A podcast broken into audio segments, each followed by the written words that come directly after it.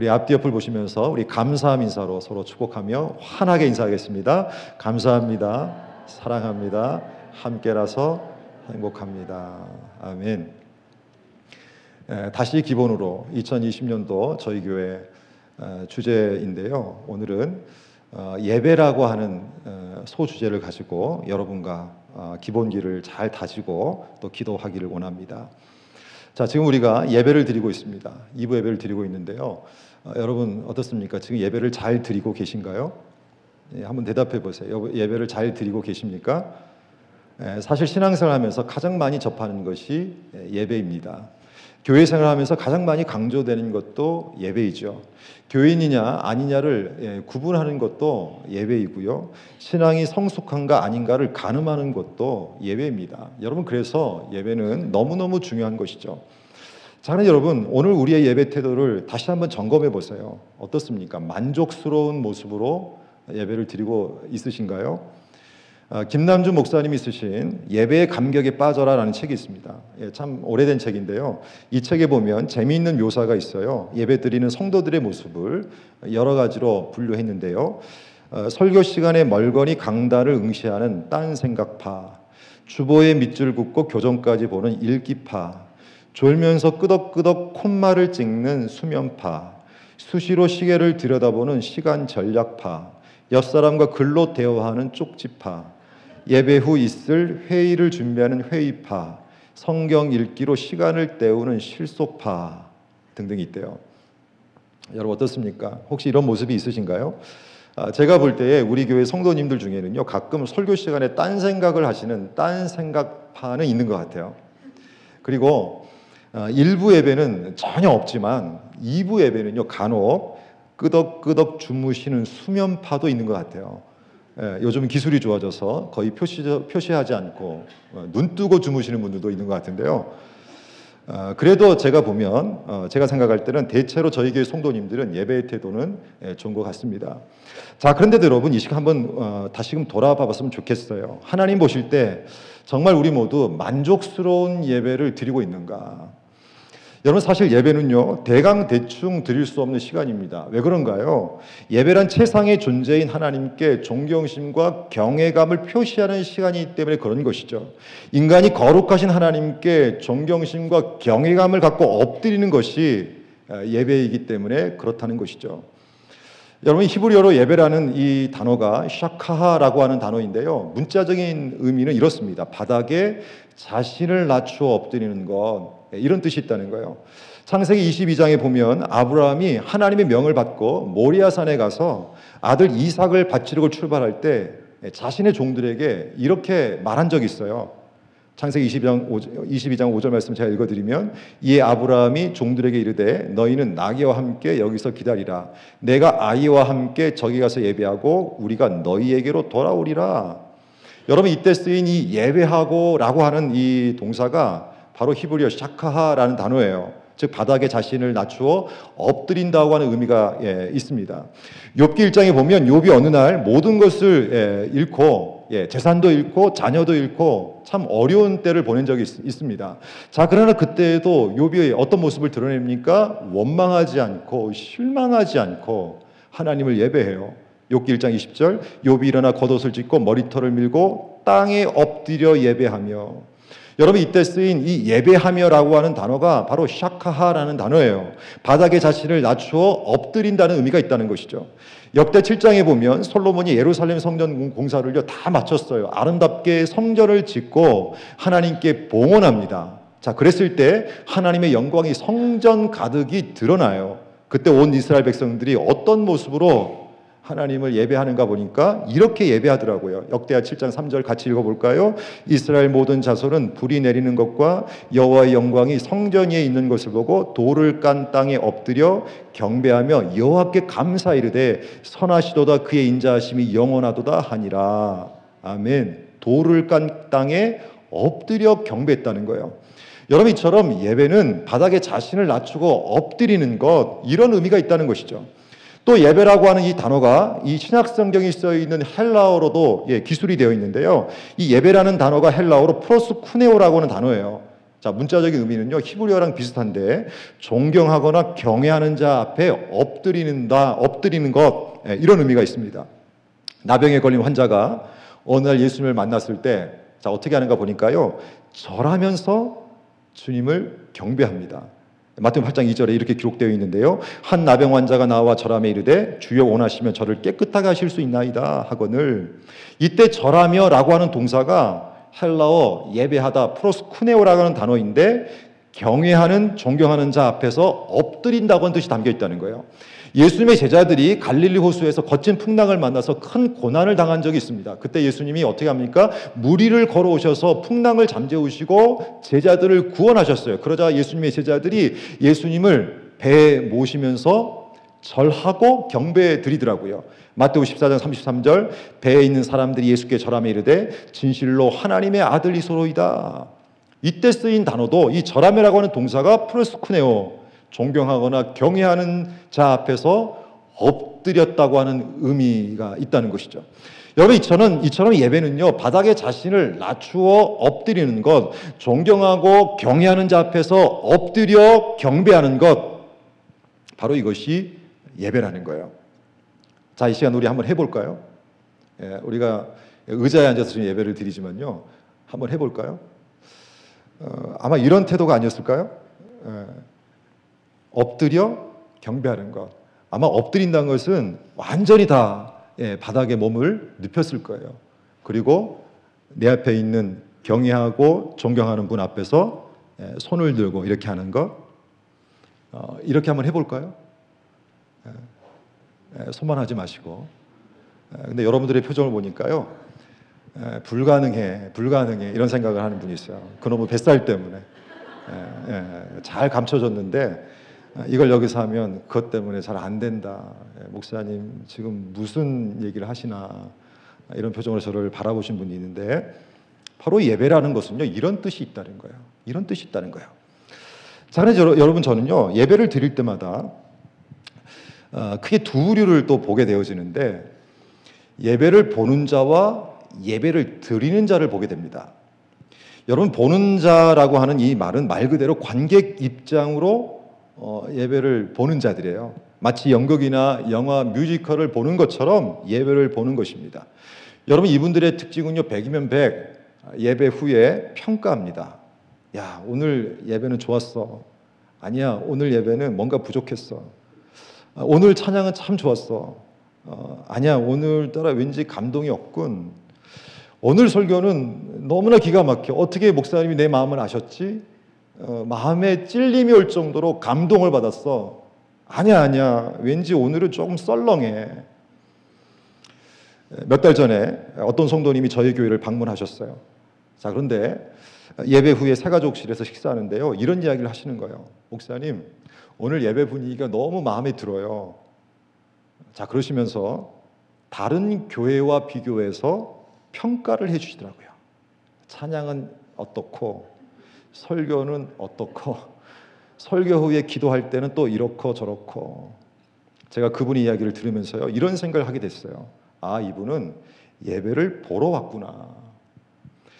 사랑하는 여러분, 특별히 2부 예배 드리고 있는 여러분, 여러분 어떻습니까? 예배를 보러 오셨나요? 아니면 예배를 드리러 오셨나요? 여러분 분명한 것은 예배는 보는 것이 아닙니다. 관객 입장에서 예배는 평가하는 시간이 아니에요. 하나님은 이런 예배를 받지 않으신다는 거예요. 예배는 드리는 것입니다. 우리가 무대의 주인공이 되어져서 자신을 낮추고 엎드려 하나님을 경배하는 것, 하나님께 나의 모든 것을 드리는 것, 이것이 예배라는 거예요. 찬양을 하나님께 드리고, 기도를 하나님께 드리고, 감사의 마음을 예물과 함께 하나님께 드리고, 헌신을 기쁨으로 하나님께 드리는 것, 이것이 예배라는 거예요. 그리고 말씀을 들을 때에도 회개의 마음을 드리고, 결단의 마음을 드리고, 순종의 마음을 하나님께 드리는 것이 여러분 하나님이 기뻐하시는 온전한 예배라는 거예요. 여러분 그런 점에서 다시 한번 여러분의 마음을 돌아봐 보시겠어요? 혹시 여러분들 중에 지금 예배를 드리고 있는데 관객 입장에서 구경하는 자 입장에서 예배를 보는 분이 있으시다면 오늘 이것은 회개해야 합니다. 돌이켜야 한다는 거예요. 왜 그런가요? 바로 우리가 하나님 앞에서 예배를 드리고 있기 때문에 그렇다는 거예요. 여러분 하나님은 지금도 예배의 자리에서 관객을 찾지 않으셔요. 예배를 보는 자들 찾지 않으셔요. 하나님은 예배를 예배답게 드리는 자를 찾으신다는 거예요. 요한복음 4장 23절 말씀 아버지께 참되게 예배하는 자들은 영과 진리로 예배할 때가 오나니 곧 이때라 아버지께서는 자기에게 이렇게 예배하는 자들을 찾으시느니라 아멘 사랑하는 성도 여러분 저는요 2020년도 휴손 사랑의 교회 성도로 부름받은 오늘 우리는 하나님이 찾으시는 정말 예배다운 예배를 하나님께 드리는 그런 저와 여러분의 삶이 모습이 되어지기를 소망합니다. 자, 그러면 질문이 있어요. 우리가 드리는 예배 안에는 어떤 의미가 있을까요? 자, 저를 따라해 주시겠습니까? 예배란 거룩하신 하나님과 죄인인 인간이 만나는 시간이다. 자, 한 번 더 따라해 주십시오. 예배란 거룩하신 하나님과 죄인인 인간이 만나는 시간이다. 예, 맞아요. 여러분 예배는요. 거룩하신 하나님과 죄인인 인간이 만나는 시간입니다. 예배는 단지 예수님께서 우리를 위해서 십자가에 돌아가신 것을 기념하는 시간이 아니에요. 또 우리를 구원하신 하나님께 단순히 문안 인사하는 시간도 아니에요. 예배는 거룩하신 하나님과 죄인인 인간이 만나는 시간입니다. 그래서 예배가 놀랍다는 거예요. 영광이라는 거예요. 여러분 사실 죄인인 인간이 하나님을 만난다는 것은 전적인 하나님의 은혜가 아니었으면 불가능합니다. 구약 시대만 해도 하나님을 만나는 일은 목숨이 왔다 갔다 하는 일이었다는 거예요. 여러분 그래서 종종 하나님은 하나님께서 구별하신 제사장이나 레인을 제외하고 함부로 하나님 앞에 나오지 못하도록 말씀하셨어요. 자 그런데 신약 시대에 와서는요 완전히 달라집니다. 하나님께서 그 길을 누구든지 나올 수 있도록 열어주셨다는 거예요. 즉, 예수님을 이 땅에 보내셔서 예수를 믿는 모든 자들은 누구나 하나님께 나와 예배 드릴 수 있는 담대함의 은혜를 주셨다는 거예요. 여러분 이것을 히브리서 10장 19절에서 이렇게 말씀하셨어요. 그러므로 형제들아 우리가 예수의 피를 힘입어 성소에 들어갈 담력을 얻었나니 여러분 예수를 믿는 자들은 하나님께 나아가 예배 드릴 때에 은혜를 입을 수 있는, 아니, 하나님과 만날 수 있는 담력을 갖게 되어졌다는 거예요. 여러분, 이것이 은혜입니다. 여러분, 그래서 오늘 이 시간에도 우리가 여기에 나와 하나님께 예배 드리고 있는 거예요. 여러분, 그런 점에서 늘 예배 자리에 나오면 항상 이런 생각을 해야 합니다.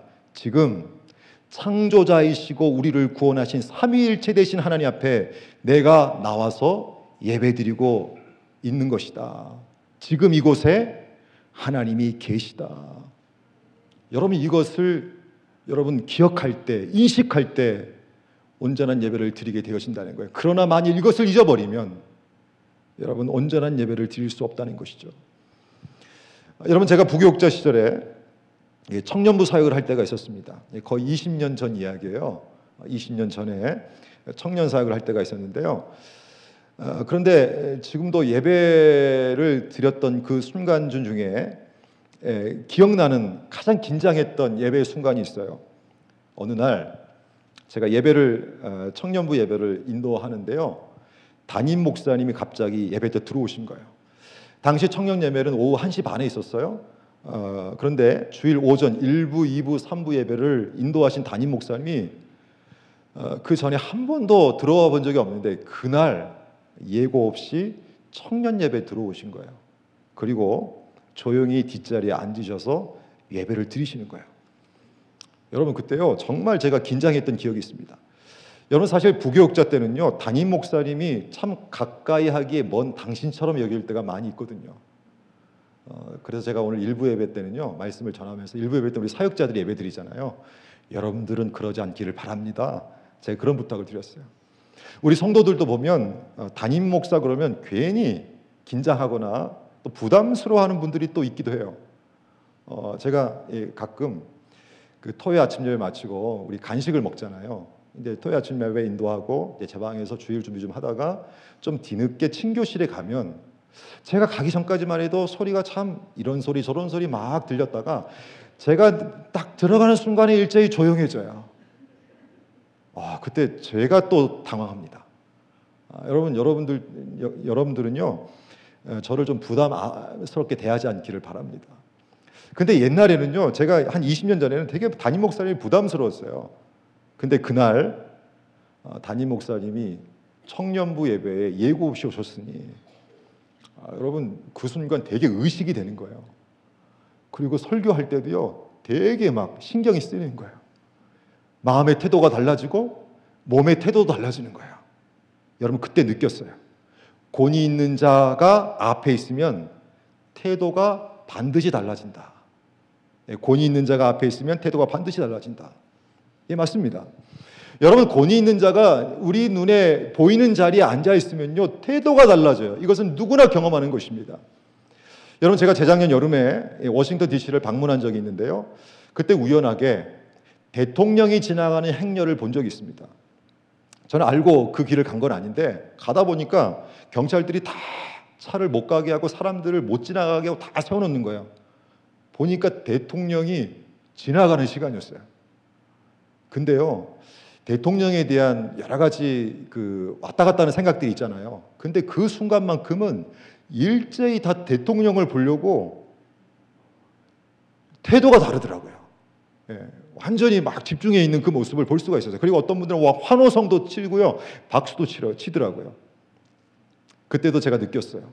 와, 권위자가 앞에 있으면 어찌됐든 마음의 태도가 달라지고 몸의 자세도 달라지는구나.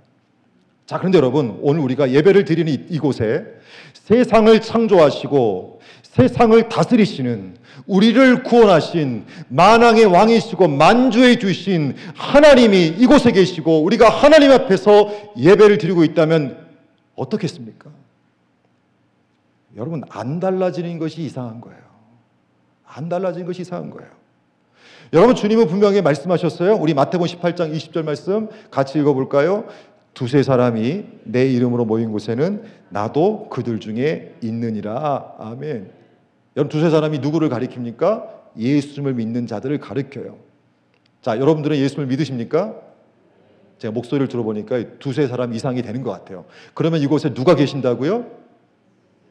예수님이 계신다는 거예요. 하나님이 계신다는 거예요. 여러분 그래서 예배 자리에 오면 어떤 생각부터 해야 되는가? 바로 이곳에 하나님이 계신다. 바로 이곳에 예수님이 계신다. 바로 이곳에 성령님이 계신다. 이런 인식을 하면서 예배를 드려야 한다는 거예요. 여러분 그러면 태도가 달라지고 예, 다른 마음으로 예배를 드립니다. 여러분 기억하십시오. 예배는 죄인인 인간인 인간이 거룩하신 하나님 만나는 시간이에요. 또 한 가지 예배 가운데 담긴 의미는요. 저를 따라해 주세요. 예배란 구원의 은혜를 체험한 자들이 하나님의 이름을 높이며 감사함으로 찬양하는 것이다. 예, 맞아요. 여러분, 예배란 구원의 은혜를 체험한 자들이 하나님의 이름을 감사함으로 높이며 감사함으로 하나님을 찬양하는 거예요. 레게 보면 죄를 지은 인간이 죄의 문제를 해결하는 과정을 자세히 소개해 주었습니다. 먼저 죄를 지은 사람이 흠없는 재물을 예배 장소로 당신은 가져와야 했어요. 여러분 당시 예배 장소는 예, 한 군데였습니다. 자 그러니 각 초소에서 예배 장소까지 예, 흠없는 재물을 가지고 예배의 자리로 오는 것은 쉬운 일이 아니었어요. 만일 가져오다가 이 재물, 이 양이나 소가 흠집이 생기면 다시 집에 가서 가져와야 하는 그런 예, 번거로움이 있었습니다. 자, 드디어 그 고비를 넘어서 죄를 지은 사람이 흠없는 재물을 하나님 앞에 예배드리는 회막에 가지고 왔는데 그때 하는 일이 뭔가 보면요. 가져온 재물, 즉 소나 양에 안수합니다. 안수한다는 것은 오늘날 우리가 안수기도 하는 그런 의미가 아니고 히브리어로 사마크라고 하는 동사, 단어인데 동사인데 양이나 소를 꼭 손으로 눌러 찌르는 거예요. 눌러 찍는 거예요.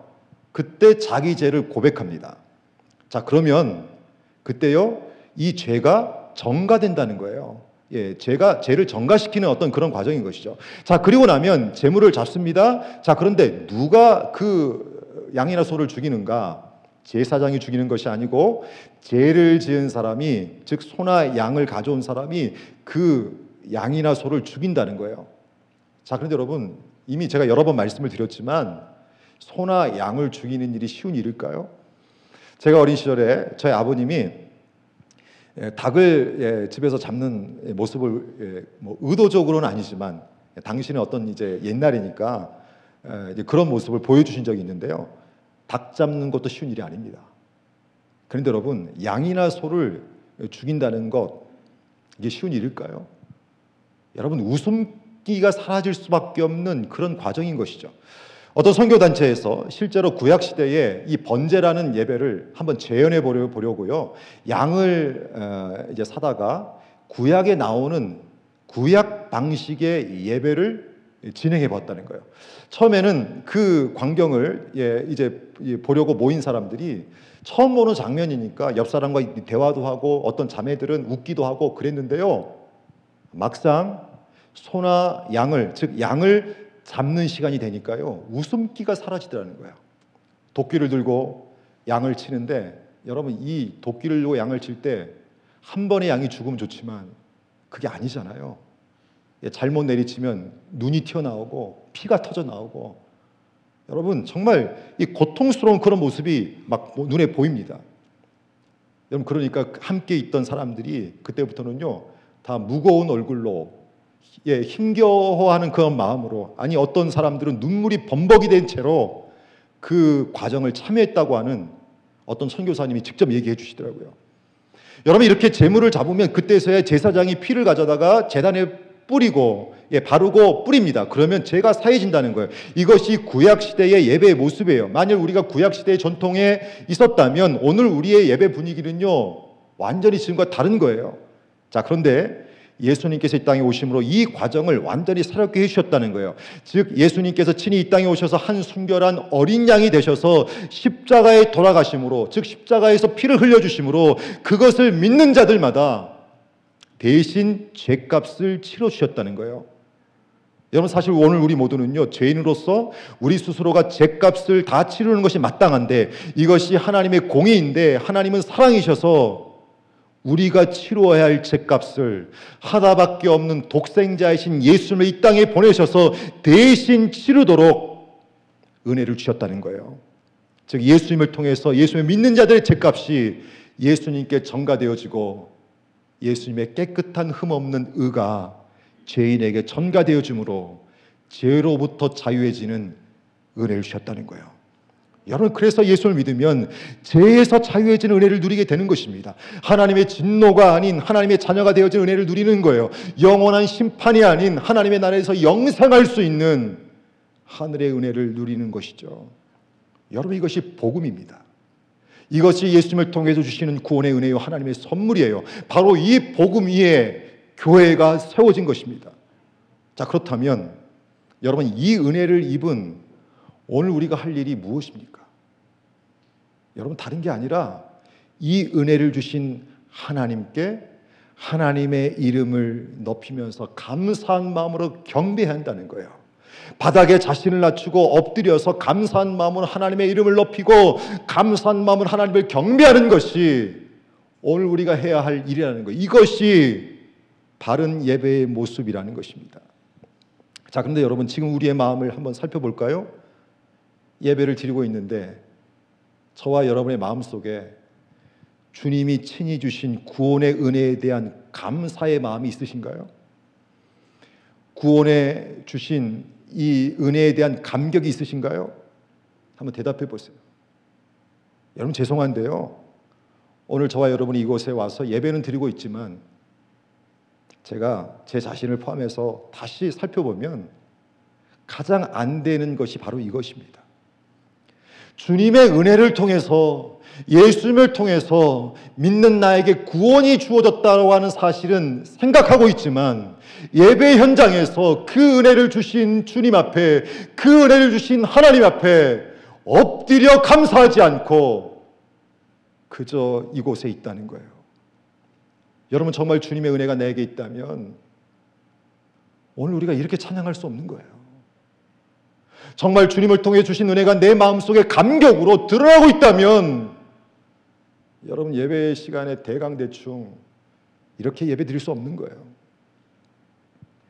여러분 제가 어제는요 어, 제 오후에 돌예배를 다녀왔습니다. 예, 한살 된 아이의 돌예배. 근데 너무 예쁘더라고요. 저는 요즘에 왜 그런지 모르겠어요. 우리 아이들이 너무 예뻐요. 아기가 예, 아기가 너무 예쁜데요. 근데 어제 이제 돌예배를 예, 이렇게 인도하면서 찬양하고 축복의 말씀을 전하고 기도하는데요. 이 아이가 엄마 품 안에서 자신의 마음을 소리로 몸짓으로 표현하는 거예요. 제가 예배를 인도하는데 엄마 품 안에 있는 이 아이가 예, 막 소리를 지르고 막 움직이면서 그 기쁨을 막 표현하는 거예요. 여러분 그 모습을 바라보는 제 마음이 어, 되게 막 행복한 거예요. 그리고 아 진짜 예쁘다, 진짜 예쁘다 이런 생각을 갖게 되더라고요. 그리고 이제 제가 말씀 나누고 이제 축복기도 하는데요. 기도를 막 하는데 이제 가서 이제 안수기도를 했어요. 우리 아이는 이제 머리에 손을 딱 얹고 안수기도 하는데 안수기도 하다가 제가 눈을 살짝 떠봤거든요. 이 아이가 저를 뚫어지게 쳐다보고 있더라고요. 깜짝 놀랐어요. 저를 쳐다보더니 제가 이제 아이가 이제 머리에 손을 다 얹으면 막 싫어할까봐 머리 근처에 손을 대고 있었거든요. 그랬더니 그때부터 하이파이브를 막 하는 거예요. 여러분 그때 제가 또 느낀 게 있어요. 마음이 기쁨으로 표현되어질 때 상대방도 기쁨을 맛보는구나. 마음이 기쁨으로 표현되어질 때 상대방도 그것을 느끼는구나. 여러분 예배도 동일하다는 거예요. 우리가 예배 드릴 때 그냥 몸만 왔다 그냥 가는 것이 아니라 주님을 통해서 주신 그 감격을 생각하고 그 구원을 생각하고 감사한 마음으로 표현하면 예배를 받으신 하나님이 기뻐하신다는 거예요. 그 예배를 통해서 하나님이 영광을 받으시고 은혜를 주신다는 거예요. 그래서 중요한 것이 마음의 중심에 예배 드릴 때는 감사가 가득해 한다는 것입니다. 하지만 만일 예배를 드리면서도 감사가 없다면 그 감격이 없다면 여러분 이것은 본질이 빠졌고 알맹이에 빠진 것이므로 형식적인 예배가 되기 쉬워요.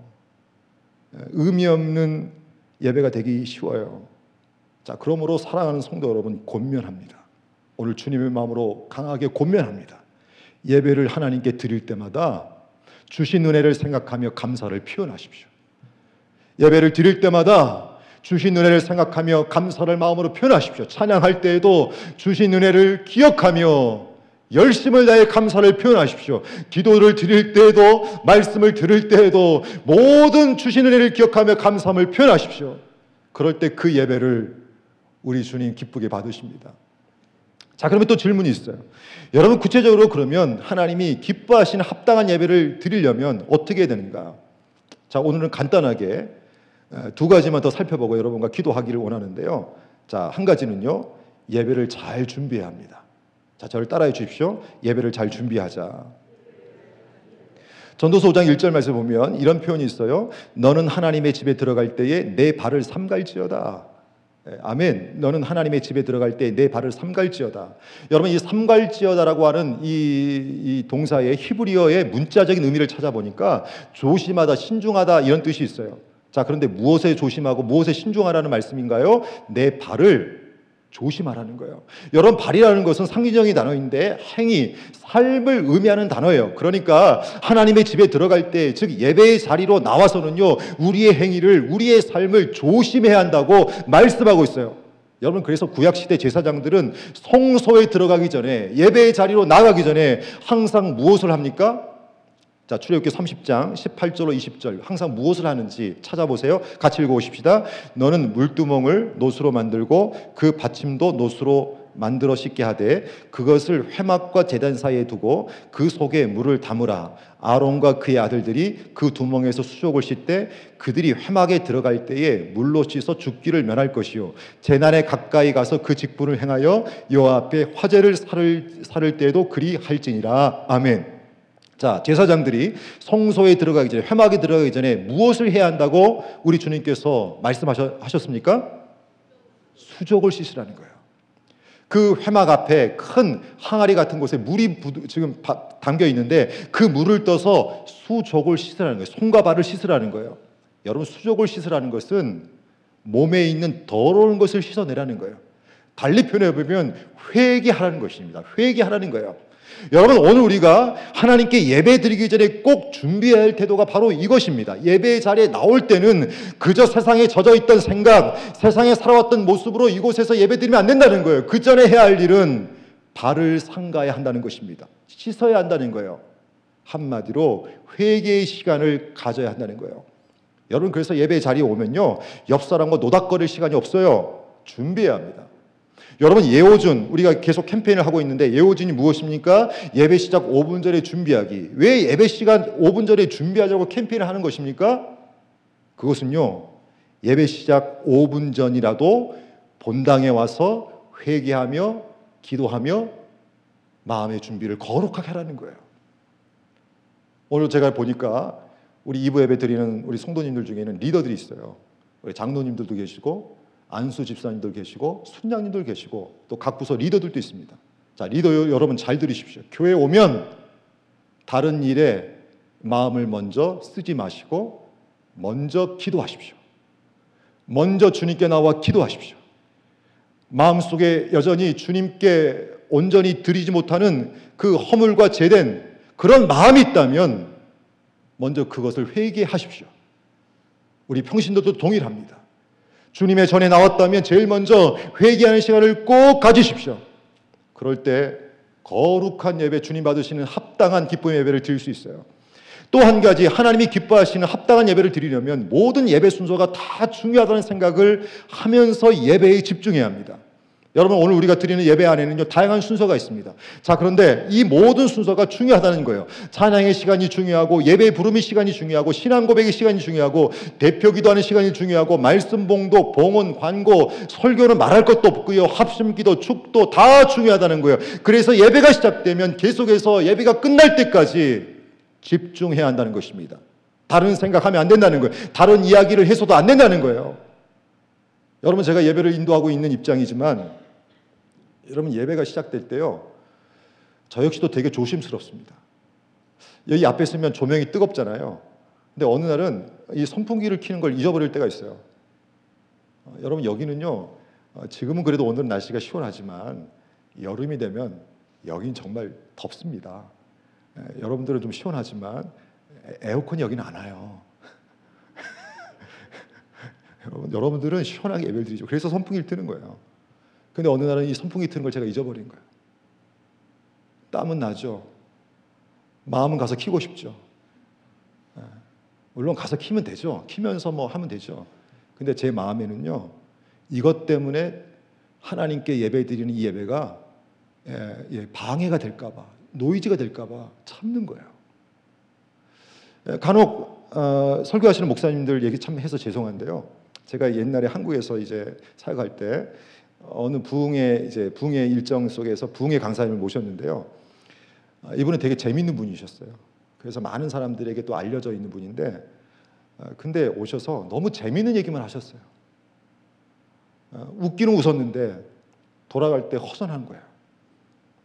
여러분 제가 설교자 입장에서도 저는 회개하면서 이런 생각을 합니다. 설교도요 내 얘기 웃기는 얘기 하는 시간이 아니에요. 여러분 저는요 웃기는 얘기 안 하고 싶습니다. 우스갯소리 설교 시간 안 하고 싶어요. 그만큼 저는 좀 예배라는 이 차원에서 정말 좀 조심스러운 마음이 있어요. 여러분 간혹 우리 성도님들 중에 찬양하는 순서를 별로 중요하지 않게 생각하는 분들이 있어요. 찬양을 준비 찬양 정도로 생각하는 분들이 있어요. 그래서 의도적으로 늦게 오시는 분도 있습니다. 물론 저희 교회 성도님은 없다고 저는 여겨지지만 그러나 여러분 이것은 뭘 모르는 거예요. 예배에 있어서 준비 찬양이라는 말은 없어요. 찬양 자체가 예배입니다. 여러분 요한계시록 4장에 보면 천상의 모습을 소개해 주는데 여러분 그때 천사들과 먼저 천국에 가 있는 성도들이 무엇을 하는가 보니까요 찬양을 해요. 거룩하다 거룩하다 거룩하다. 주 하나님 곧 전능하신 이여 전에도 계셨고 이제도 계시고 장차 오실 이시라. 여러분 찬양은 이 땅에서도 우리가 하고 있지만 천국에 가서도 쉬지 않고 하는 것이 찬양이에요. 우리 하나님은 찬양을 통해서 영광 받아 주십니다. 여러분 그래서 찬양이 시작되기 전에 오셔야 되는 거예요. 간혹 축도하기 전에 나가시는 분이 있기도 합니다. 물론 저는요 제가 축도할 때 눈을 감고 있어서 누가 나가는지는 본 적은 없지만 그리고 저희 교회는 그런 분이 한 분도 없다고 저는 저는 믿고요 예 그렇게 생각하는데 제가 예, 전에 한국에 또, 또 사역할 때 한국 이야기에서 죄송한데요 한국에 사역할 때 그런 분들이 있었어요 축도가 딱 시작될 때 뒤에 계신 분이 나갑니다 예. 속으로 아, 바빠서 나가시나 보다 했는데 그게 아니었어요. 그때는 좀 교회 이제 사이즈가 좀 커가지고 예, 식당에 일찍 가야 되거든요. 예, 선부에 마치고 식당에서 밥을 먹어야 되는데 조금만 늦으면 줄을 막 서 있거든요. 제가 이제 3부 예배 안내하고 내려갔는데 가서 가서 보니까 그분이 식당에 앉아 계신 거예요. 여러분 축도가 끝나기 전까지 예배가 끝난 것이 아닙니다. 축도를 통해서도 주님은 은혜를 주셔요. 제가 신학교 다닐 때 어떤 교수님이 어, 그런 얘기를 하셨어요. 간증을 하셨는데 본인이 신학을 할 때 어느 교회 예배 자리에 갔는데 언제 은혜를 받았는가? 목사님이 축도할 때 은혜를 받았다는 거예요. 목사님이 축도하는데요. 그때 환상을 봤대요. 환상을. 어, 그러면서 그 교수님의 말씀이 아, 예배가 중요하다. 처음부터 끝까지 다 중요하다. 그런 얘기를 했던 것을 들은 적이 있어요. 자, 사랑하는 성도 여러분, 오늘 저는 여러분에게 도전합니다. 2020년도 생각을 바꾸십시오. 예배의 모든 순서가 다 중요합니다. 찬양의 시간이 중요하고 예배의 부름의 시간이 중요하고 기도의 시간이 중요하고 성경 봉독의 시간이 중요하고 설교는 말할 것도 없고 봉헌, 합심기도, 축도도 중요해요. 심지어는 광고도 중요합니다. 어떤 성도님이 실제로요 임종 직전에 목사님에게 이런 고백을 예, 하시더래요. 임종 예배 드리러 목사님이 이제 오셨어요. 어, 이제 하나님 나라 이제 곧 가시는 그런 상황이어서 목사님이 손을 붙들고 어, 예배를 이제 드리려고 하는데 근데 이 성도님 이렇게 얘기하시더라는 거예요. 목사님, 저는 수십 년간 교회를 다녔지만 한 번도 제대로 된 예배를 드린 적이 없습니다. 예배가 시작되면 작심하고 잠을 자거나 수첩을 꺼내 열심히 사업 설계를 했습니다. 그런데 지금 하나님 앞에 서려고 하니까 그렇게 살아온 삶이 정말 후회됩니다. 사는 성도 여러분, 오늘 저는 저와 여러분들은 이런 후회의 삶을 살지 않기를 바랍니다. 2020년도 다시 기본으로 예배, 합당한 예배. 다음 주도 예배에 대해서 한 주 더 말씀을 나누려고 해요. 예배에 성공하시고 예배를 통해서 하나님 앞에 기쁨을 드리시는 우리 모두가 되어지기를 주의 이름으로 축복합니다. 기도하겠습니다. 시간 기도하실 때 먼저 우리가 좀 회개했으면 좋겠어요. 지금까지 수많은 예배를 드렸, 드렸는데 혹시 내 안에 형식적인 예배로 그 시간을 지켰던 적이 있다면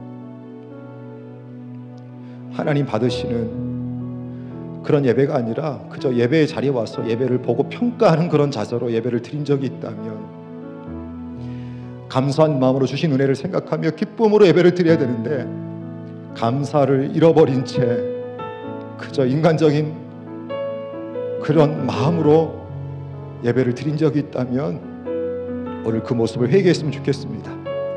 오늘 우리가 그 연약한 것들을 내려놓고 회개 드릴 때 돌이킬 때 우리 주님은 다시 기뻐하여 주시고 우리를 향해 기대하십니다. 오늘 또 하나님은 예배자를 찾으십니다. 영과 진리로 예배드리는 예배자를 찾으십니다. 그런 예배자들이 예배드릴 때에 그 예배를 받으시는 거예요. 하나님 우리의 예배를 받으실 때 우리가 영광 속에 변화받고 회복되어지고 주님의 능력과 은혜를 누리면서 오늘 사는 거예요. 2020년도 하나님 온전한 예배 드리고 싶습니다. 주님 받으시는 그 온전한 예배를 드리고 싶습니다. 예배를 통해서 영광을 경험하고 싶습니다. 하나님 역사해 주시고 정말 예배가 시작되면 끝날 때까지 집중하며 거룩하신 주님만을 높이는 우리 모두가 될 수 있도록 인도해 주시고 성령님 붙들어 달라고 예배에 모두 성공하는 성공을 될 수 있도록 역사해 달라고 우리 소망하시면서 함께 통성으로 기도하십시다. 하나님 아버지 시간 기도합니다.